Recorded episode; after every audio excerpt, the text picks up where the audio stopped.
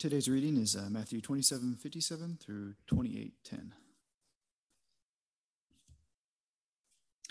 When it was evening, there came a rich man from Arimathea named Joseph, who also was a disciple of Jesus. He went to Pilate and asked for the body of Jesus. Then Pilate ordered it to be given to him. And Joseph took the body and wrapped it in a clean linen shroud and laid it on his own new tomb, which he had cut in the rock. And he rolled a great stone to the entrance of the tomb and went away. Mary Magdalene and the other Mary were there sitting opposite the tomb. The next day, that is, after the day of preparation, the chief priests and Pharisees gathered before Pilate and said, Sir, we remember how that impostor said, while he was still alive, After three days I will rise. Therefore, order the tomb to be made secure until the third day, lest his disciples go and steal him away and tell the people, He has risen from the dead. And the last fraud will be worse than the first. Pilate said to them, You have a guard of soldiers. Go, make it as secure as you can. So they went and made the tomb secure by sealing the stone and setting a guard. Now, after the Sabbath, toward the dawn of the first day of the week, Mary Magdalene and the other Mary went to see the tomb. And behold, there was a great earthquake, for an angel of the Lord descended from heaven and came and rolled back the stone and sat on it. His appearance was like lightning, and his clothing white as snow. And for fear of, of him, the guards trembled and became like dead men. But the angel said to the women, Do not be afraid, for I know that you seek Jesus, who is crucified. He is not here, for he is risen, as he said. Come, see the place where he lay. Then go quickly and tell his disciples that he has risen from the dead. And behold, he is going before you to Galilee. There you will see him. See, I have told you. So they departed quickly from the tomb with fear and great joy and ran to tell his disciples.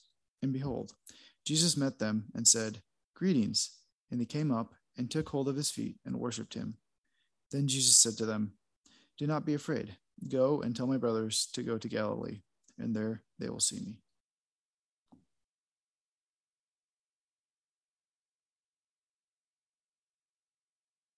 Happy Easter, everybody. I want to invite our children to Children's Church. Kathy is already back there, so if you don't see her, I'm pretty sure you know the way. It's hard to get lost. It's one long hallway, so you'll get there. Just keep walking. Uh, let's open in a word of prayer.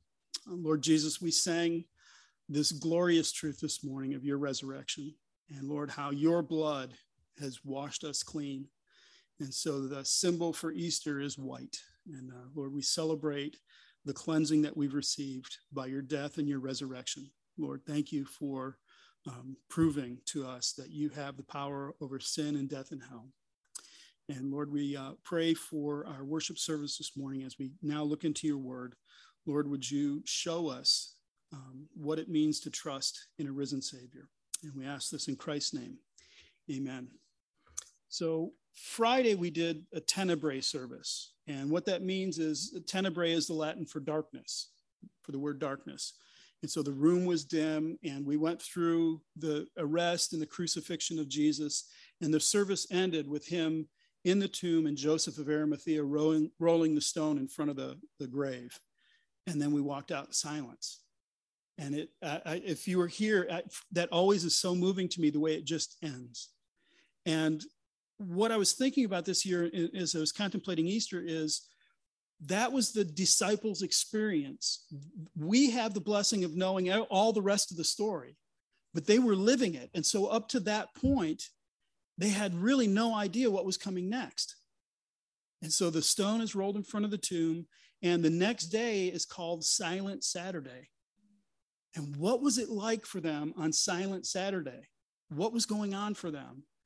And what I want to do this morning is, is preach a little bit different of a sermon because what I'd like us to do is to go with them into Silent Saturday so that when we come into Resurrection Sunday, we can experience what they might have experienced, the, the, the joy of it all.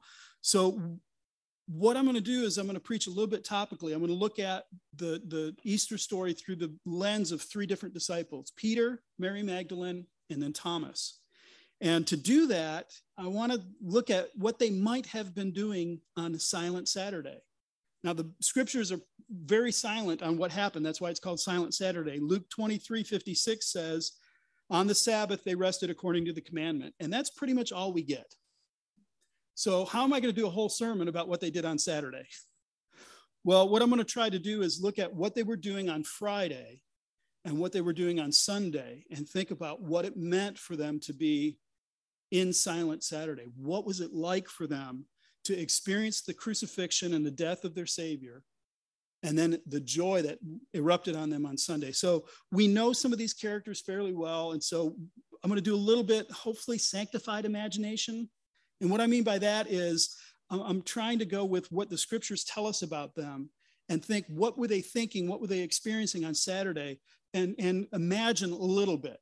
So if you don't think that I got it right, it's okay. It's just, it's just like I said, a sanctified imagination, but I, I hope we can capture that anyway. So um, what our goal here is, is to get to Easter Sunday and experience that joy of, oh my gosh, he really did do what he said. And what would that be like? So let's start with looking at Peter. Now we know Peter pretty well. He is very active in the Gospels. There's a whole bunch. He's he's large and in charge in the Gospels.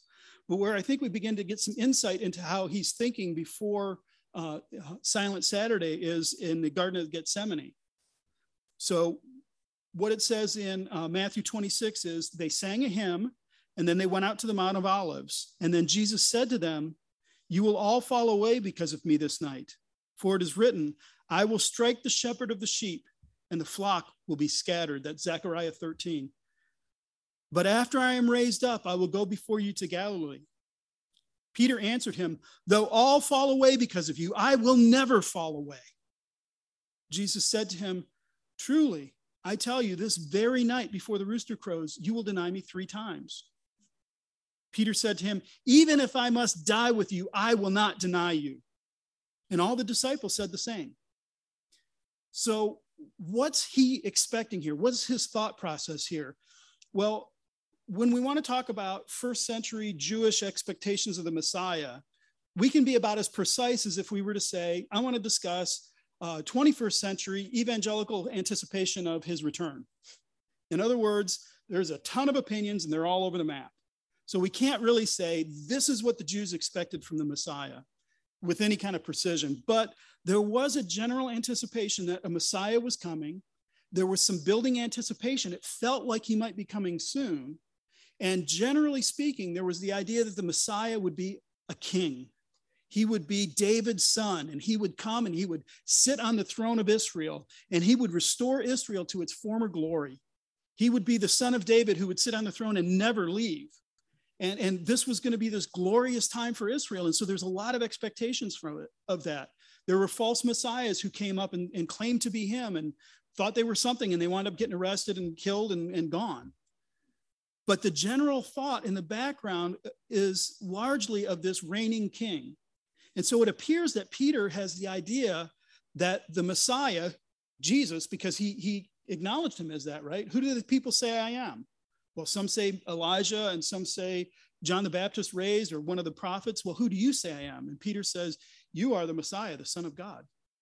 So he expects, he, he understands Jesus to be the Messiah, but it appears that his conception of what the Messiah was was a military ruler, a king who's going to come and defeat his enemies.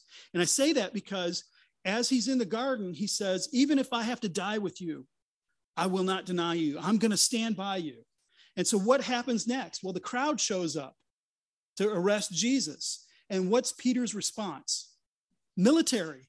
He draws his sword and swings it at the first person he's, that's, that's close to him, takes off the right ear of Malchus, the high priest's servant. He's ready to engage in a military conflict. He thinks this is what's coming. And so that's, that's his anticipation. This is what Jesus is going to do. He's going to ascend to the throne. And Jesus' response is Peter, put your sword away. He, he can't conceive of this. This is not ringing true in his preconceived ideas of what the Messiah is. I thought we were going to, and, and don't think that after the resurrection that, that notion evaporated because Acts chapter one, what happened? Jesus is about to ascend into heaven.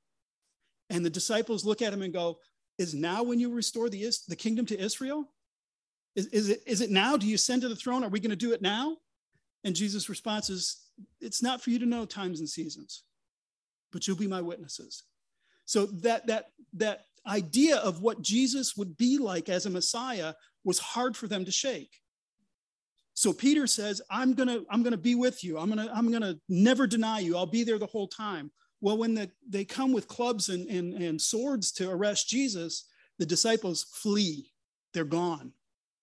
Um, there's in Mark, it's a story of one young man who had a linen robe, left it and ran away naked. And the thought is that was probably Mark.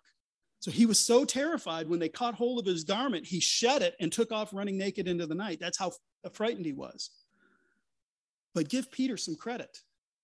Him and John follow Jesus. They arrest him, they take Jesus to the, um, the high priest's house. Well, John happened to know the high priest, he knew his family, and he gets him in. He gets him into the gate. John goes further in. Peter is standing at the gate, and there's a charcoal fire. And so he comes around and he's standing at the charcoal fire and he's waiting. He's trying to figure out what is going on. I thought we were, I thought now was the time. Now was the military campaign. We were going to rise up and, and beat these Romans, but it's not happening. And I don't understand what's happening. And what is going on? Now, Peter is extraordinarily human, isn't he? He's the most human of the disciples. He's the guy that shoots his mouth off, that, that puts his foot in it. He is so much like me. It gives me so much hope. It really does. I don't think Peter was this monumental, colossal figure who never doubted. I, I think he struggled at this point because his conception of who Jesus was going to be is shattered, it's turned upside down. And so as he's standing at that, that charcoal fire and he's thinking about this, he's running it through his brain. What on earth is going on?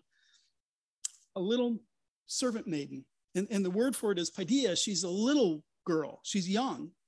She looks and, and in the glow of that charcoal, she recognizes a face and she says, Hey, you were one of his disciples. And Peter now is so shaken because things are not going according to plan. This is not how it was supposed to be. He blurts out, I, I don't, I don't know him.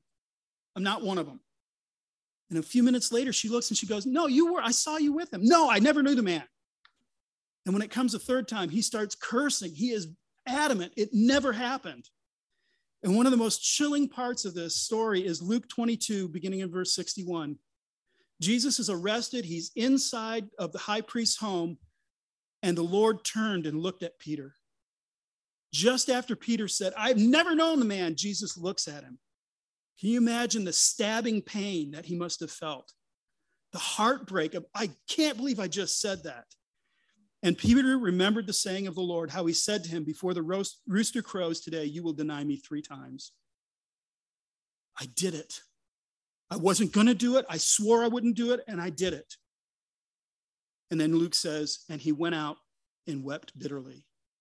Peter turns from this charcoal fire and runs into the cold of the night, shedding tears, sobs coming from deep within him. He has just denied his Savior. He has just denied his Messiah, his King, his Master, his teacher, his Rabbi. He's denied him and he runs off into the night, weeping bitterly. How could I have done that? And that's the last we see of Peter until Sunday morning. So, what was he doing on Silent Saturday? Well, not sure, but if we look at what happened on Sunday morning, he's with the disciples.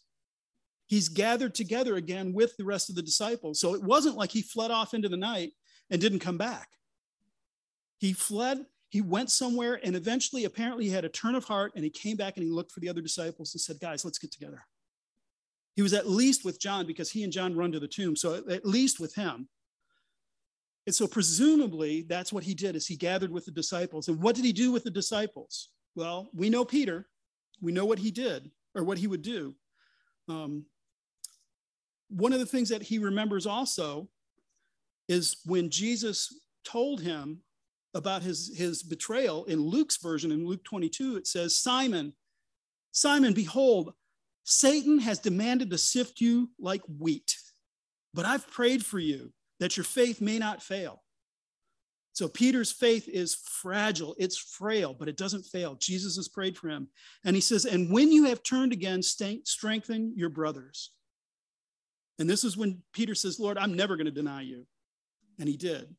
So Peter has done exactly what Jesus said. His faith has gotten extraordinarily weak, but he's back with the disciples. He has turned, he's returned to the disciples.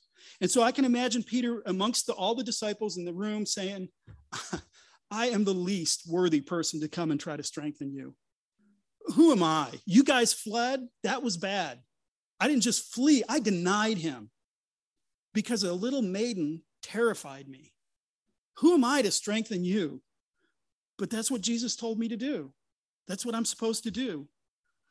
So, what would he have done to strengthen them? Well, there's another period where Peter is present with the disciples. Jesus is not there, and he has not yet received the Holy Spirit.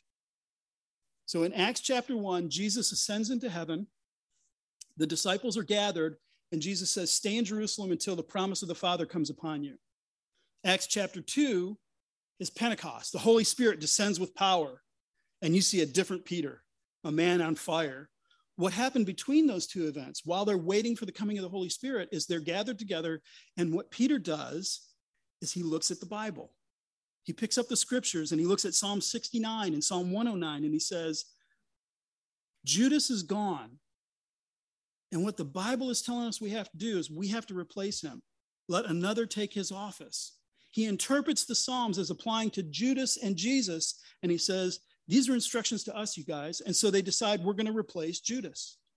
And so they, they pick, they set some criteria, they pick two people, bring them forward, and they cast lots for them. And Matthias is chosen to replace Judas amongst the 12. So this is what Peter is doing. This is even before the arrival of the Holy Spirit. Peter is looking to scripture. He's going, what is the Bible telling us to do? So I would imagine on Saturday, he might be doing that same thing. He might be saying, what does the scripture say at this point? So perhaps Peter still has ringing in his ears. They will strike the shepherd and the sheep will flee. That's Zechariah 13. So I can imagine Peter picking up the scroll, finding Zechariah 13 and reading. And this is what he reads. This is the section that that's in. Awake, O sword, against my shepherd against the man who stands next to me, declares the Lord of hosts. Strike the shepherd, and the sheep will be scattered. I will turn my hand against the little ones. Peter looks at that. That sounds like Jesus. He, he told us he was the good shepherd. He would be the one that would lay down his, his life for the sheep. That's who Jesus is. And, and he stood next to God. He was with God. He was very much with God. Look at the miracles that he did. This is amazing. But God said that he would strike him. What can that mean? Well, he struck our shepherd. And so he keeps reading. In the whole land, declares the Lord, two thirds shall be cut off and perish, and one third shall be left alive. And I will put this third into the fire and refine them as one refines silver and test them as gold. So Peter's experience on, on throughout Jesus' ministry, but especially in the Holy Week, was the, the scribes and the Pharisees, they lied they made up charges to get Jesus arrested and get him executed. They, they fibbed, they, they broke the commandments, and they got the crowd to yell out, Crucify him, release Barabbas. So maybe Peter looks and goes, Maybe that's the third, two thirds is the nation is turned against Jesus. And maybe we're the one third. You guys, I don't know what comes next. I don't know what who's going to replace Jesus. Jesus is dead, he's gone. We weren't expecting that. But God is saying that I'm going to put you through fire and refine you. And so maybe this is the test that God's using, the crucible that He's put us in to refine us. And, and, and He'll He'll test us as, as gold is tested and made pure. So I don't know what God, I don't know what comes next, you guys. Jesus is gone. We weren't expecting that. But God has promised that He's still with us, even in this crucible, even when He's working with us here. And so listen to the last part of this section. They will call upon my name, and I will answer them. I will say, They are my people, and they will say, The Lord is my God. You guys, is the Lord still our God? We thought something different was going to happen with Jesus. Is the Lord still our God? Let's call out to him. And I would imagine him leading him in prayer, just sitting and praying. So maybe the next thing that Peter did after that was turn to the 23rd Psalm. The Lord is my shepherd, I shall not want. He makes me to lead, he leads me into, um, or he makes me lay down in green pastures. He leads me beside still waters. Maybe he used these words to comfort them. And the disciples are coming together and going, okay, well, we don't know what happened. We don't know what comes next, but we still believe God is here. He's still at work. And so that leads us then to Mary Magdalene. We'll leave them there because it's, it's almost daybreak. And we'll turn now to Mary Magdalene. So in Luke, he's listing these women who, who attended Jesus, who went with him and provided for his needs. They, they paid for things, they cared for him, they provided food or whatever it was. In Luke 8, it says of Mary Magdalene, Mary called Magdalene, from whom seven demons had gone out. I'm sure that was not a passive demons just walking away. Jesus delivered her from demons, from seven demons, not just one, seven of them. And, and what is her response to him?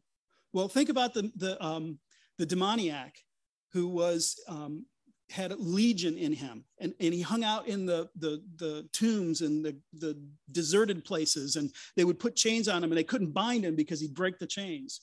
When jesus delivered him of the legion what did he do? He was sitting at jesus feet listening to him. He said let me go with you. Let me let me follow you. I want to go with you wherever you go. And jesus says no stay here and tell others about me so mary perhaps had that same response as you delivered me from seven demons I'll go wherever you're going. She is devoted to him. She is following him through his whole ministry. She's very silent. She doesn't come up in the, in the Gospels nearly as much as Peter, but she's with them and she's going with them. So she didn't abandon him. She was with him through the whole thing. The women who had come with him from Galilee followed him to the tomb and saw how his body was laid. So they, they were at the foot of the cross. They're paying attention to the crucifixion. The other disciples took off and ran, not these disciples. These disciples are sitting at the foot of the cross. They didn't make any bold statements about it. I'm going to go, you know, whatever it takes, Jesus, I'm with you. They just followed him. And so when Joseph takes the body from the tomb and, and prepares it, wraps it, and, and puts some spices on the body and lays it in the tomb and rolls the stone in front, Mary is right there. She's sitting there watching. And as the sun begins to set, it says, Then they returned and prepared spices and ointments. So they sit by the tomb for a few minutes and they watch. And then they return. And what did they do? Do they go, Well, Jesus died. Next. We got the wrong guy. We must have messed that up. They don't abandon him. They return and they go, We've got to take care of that body. This is not a proper burial. This was a hasty burial. And so they gather spices and ointments. They probably gathered some linen cloths to wrap him in. And they get it together. And then the sun sets and it's the Sabbath. So what do they do on, on Silent Saturday. Well, whatever they did, they didn't abandon him because Sunday morning they get up and go to the tomb. They're ready to, they expect to see a dead body in the tomb. They expect to go to Jesus and, and give him one last honor, the dignity of a proper burial. They're expecting to find him there. So, what was happening on Saturday, whatever it was, Mary didn't lose her faith. She didn't go, oh, you know, who should I follow now? She is so focused on Jesus, so focused on her master, she says, I'm going to take care of him. Even in his death, I will not abandon him, I will not let it go. So somehow, someplace, the, the disciples are gathered, and apparently Mary may have been there with them, or at least she knew where they were, because what she does is she goes to the tomb, expecting to find the, the stone in front of it. I don't know how she thought she was going to get the stone moved. Maybe she thought she'd find somebody there or the gardener or somebody would help her move the stone. But she intended, she and the other women went and intended to care for Jesus' body. And what do they find when they get there? The stone's moved. And she's terrified. Where is his body? Do you see? She didn't expect resurrection. She wasn't looking and going, oh, he's obviously he's raised from the dead. He told us. He said, I'm going to go and die, and three days later I'll rise. She had no idea. She fully expected a dead body there. And when she didn't find a dead body, it didn't shatter her faith. It terrified her. Where is he? I want his body. I want to take care of my master. I want to preserve him. I want to give him the ointments and the and the spices and, and wrap him and carefully and lovingly lay his dead body in the tomb so that, that he could die with dignity and then they're not there. So now what John says is they she runs back to the disciples. She goes back and she finds Peter and John. So she obviously knew where they were. And in John 20, she says, They have taken the Lord out of the tomb, and we do not know where they laid him. She does not say Jesus has risen and walked out of the tomb. She still expects a dead body. And so what we know is that Peter and John run to the tomb and they look and then they come back. So when they get there, what do they find? Well, they run, and both of them are running together. This is again in, in, John 20. But the other disciple outran Peter and reached the tomb first. And stooping to look in, he saw linen clothes laying there, but he did not go in. Then Simon Peter came following him and went into the tomb. He saw the linen clothes laying there and the face cloth which had been on Jesus' head, not laying with the other linens, but folded up in a place by itself. What they saw was the empty tomb. What they didn't see was signs that wild animals had come in and devoured the body. There was no blood, there was no chaos. As a matter of fact, the face cloth was folded up and put off to the side. Wolves don't fold up cloths and put them aside. That just wasn't going to happen. They didn't see uh, grave robbers, the signs of grave robbers. Grave robbers would rush in, steal the body, and run out. They wouldn't take time to fold up the face cloth and set it aside and take the rest of the clothes. And put, they'd grab the whole body and snatched it and ran. It wasn't grave robbers. They haven't put together what it is yet. Remember, they're not expecting the resurrection. And so they, they return, they come back. And what John goes on to say is, as yet they did not understand the scripture that he must rise from the dead. Then the disciples went back to their homes. So coming out of holy or silent Saturday into Sunday, what they're seeing is confusion. I have no idea what's going on. There should be a dead body. There's no dead body. I, I don't know what's going on. So they, they go home back to Mary. So she was grieved. She's still troubled about the, the death of her Savior and the missing body and all of that. So what she does is she then returns to the tomb again. And when she gets there, she looks in, and what John says later in chapter 20 is, But Mary stood weeping outside the tomb. And as she wept, she stooped and looked into the tomb. And she saw two angels in white sitting where the body of Jesus had lain, one at the head and one at the feet. Then she said, They said to her, Woman, why are you weeping? And she said to them, They have taken away my Lord, and I don't know where they have laid him. You look in a tomb, you're talking to angels, and she still cannot process something supernatural has happened. She's still fixated on, I have to care for the body. It doesn't click that I'm talking to angels. This is what grief does to us. It just is overwhelming. And so she says, I, I, don't know where they laid him. She goes on, and John goes on. Having said this, she turned around and saw Jesus standing, but she didn't know it was Jesus. Jesus said to her, Woman, why are you weeping? Whom are you seeking? Supposing him to be the gardener, she said, Sir, if you have carried him away, tell me where you've laid him, and I will take him away. Now, why didn't Mary recognize Jesus? Speculations all over the map. It, it's possible that Jesus, in his resurrected state, could mask himself. When he meets the road, uh, the disciples on the road to Emmaus, they talk for hours and they don't recognize him until he breaks the bread. So it could be that it, it is a spiritual thing where he's hiding it from her because they didn't recognize him until the bread's broken. She's not going to recognize him until he says her name. But, she, but grief has so fixated her, she looks at him, and the question is not, how could a man rise from the dead, but where did you put him? She's still talking to Jesus, she still expects to find a dead body. Can anything shake this woman's faith? she's talking to angels. She's, she's talking to a, a risen Savior she doesn't recognize yet.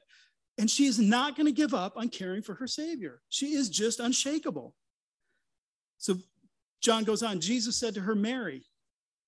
She turned and said to him in Aramaic, Rabboni, which means teacher. It clicked. Here he is. Dead men don't rise from the dead. And yet here he is, risen from the dead. And so Jesus said to her, Don't cling to me. I've not yet ascended to my Father. But go to my brothers and say to them, I am ascending to my Father and your Father, to my God and your God. Mary Magdalene went and announced to the disciples, I have seen the Lord. And that he had said these things to her. So, what is the disciples' response? Hallelujah. He is risen. He is risen indeed. What Luke says is now it was Mary and Joanna, the mother of Mary, uh, the mother of James, and the other woman who told these things to the apostles, but these words seemed to them as an idle tale, and they did not believe them. Mary came and said, I talked to Jesus. And the response is, yeah, right. They still are not getting it. See, dead people don't come back, but they do.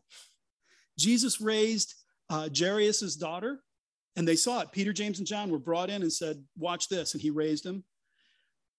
the disciples were with him at Nain when he raised the widow's son. And Lazarus, they were with him when he raised Lazarus. Lazarus was dead and in the tomb for four days, and he raised him. But they couldn't believe what Mary had to say to them. Dead men don't rise from the dead. This brings us to Thomas. And Thomas is a very curious uh, character in this story. So Thomas somehow missed it. We don't have a clue where he was on Saturday. No idea. He wasn't there. He wasn't there when Jesus came to the disciples and finally showed himself and said, Look, it's me. And they praised him and they worshiped him. Thomas wasn't there. So when Thomas does show up, the other disciples told him, We have seen the Lord. But he said, Unless I see his hands and the marks in his, uh, um, unless I see in his hands the marks of the nails, and place my finger into the marks of the nails, and place my hand into his side, I will never believe. So Thomas gets this bad rap as doubting Thomas. But what I want to ask is, why did Thomas say he would never believe? And now this is my theory, and if you don't agree with me, that's cool, but this is how I'm processing this. It wasn't that Thomas denied the possibility of resurrection. The only two times we see Thomas speak are right before they go raise Lazarus from the dead and now. So Lazarus in John's telling of the story is tightly connected to resurrection. So what happened is Jesus is, is out by the Jordan and word comes to him, hey, your friend Lazarus is, is sick. And so Jesus stays a couple of more days on purpose. And then he says, okay, let's go. We're going back. We're going to wake uh, Lazarus up. And the disciples are like, Are you crazy? They're trying to kill you. If we go back to Jerusalem, Bethany was real close to Jerusalem. If we go back to Jerusalem, they're going to kill you. And, and Jesus says, No, we'll go. And so Thomas's response is, Let us go also that we may die with him. A very nebulous response. I don't know exactly what that means. It could be resignation. Okay, well, I guess we're all going to get killed. It could be hope. We'll go with him and, and like Lazarus, die and be raised again. That sounds like a good thing. It could say, we're going to go with Jesus and get executed, but, you know, having hope in that. We don't know. That's John's style of writing is he says things that can be interpreted a couple of different ways. But what it is, is it's Thomas saying, let us go die with him. That, that's Thomas's words. So when Jesus come, when word comes to him, Jesus has risen from the dead. What Thomas may be thinking is, I've seen Jesus raise the dead. I, I know he can do it. I know that God is working through him. He is a mighty, mighty prophet. And, and I also know that God never raised anybody from the dead apart from one of his prophets. He, he did it with Elijah and Elisha.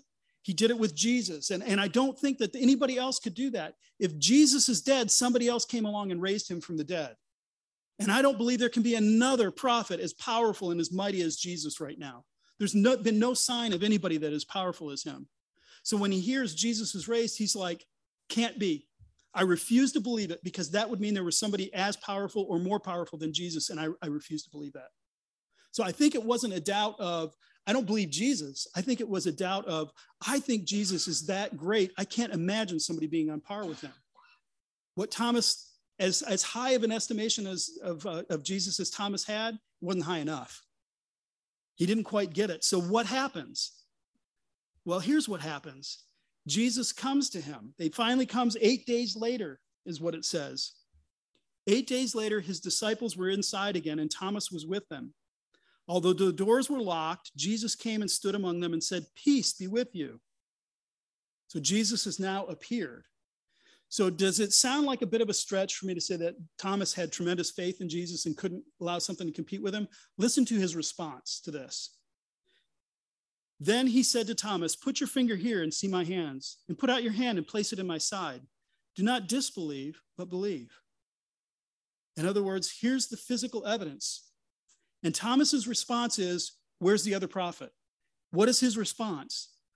My Lord and my God. There's only one explanation.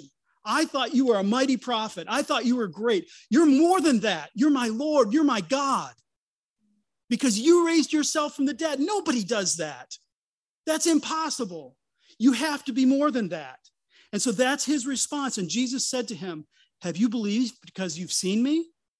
Blessed are those who have not seen and yet have believed.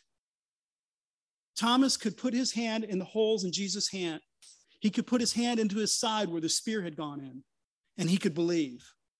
But, brothers and sisters, blessed are you because you haven't seen, you haven't had that opportunity, and yet you believe.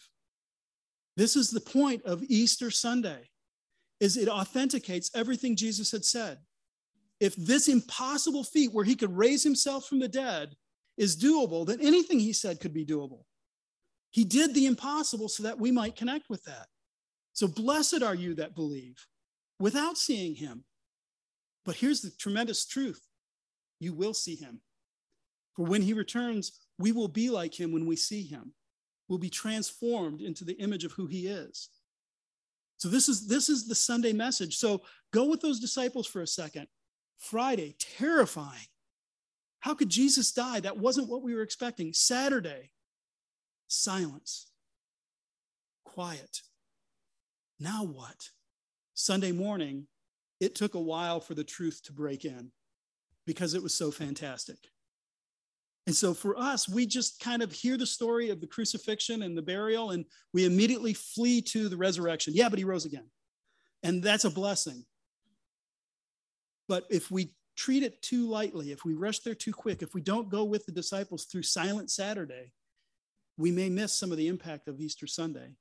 This is tremendously good news that Jesus rose from the dead. It is a miracle. It is a miracle beyond all miracles. Jesus said, I have the authority to lay my life down, and I have authority to take it up again. Nobody has authority to take their life up again. If you're dead, what do you do? Decay. That's pretty much it. Jesus didn't decay. He said, I'm picking my life back up.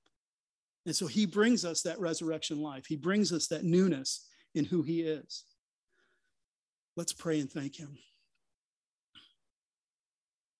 Lord Jesus, we confess and we acknowledge that you may not be exactly what we think you are at times. We may not see you respond in the ways that we think you should or do the things that we think you should.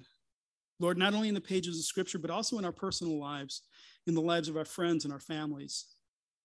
And yet, Lord, may we remember this, this gospel truth that you rose from the dead, that all authority has been given to you, and that's demonstrated in your authority to take your life back up that through the power of the resurrection, we see, Lord, that you are not just a prophet.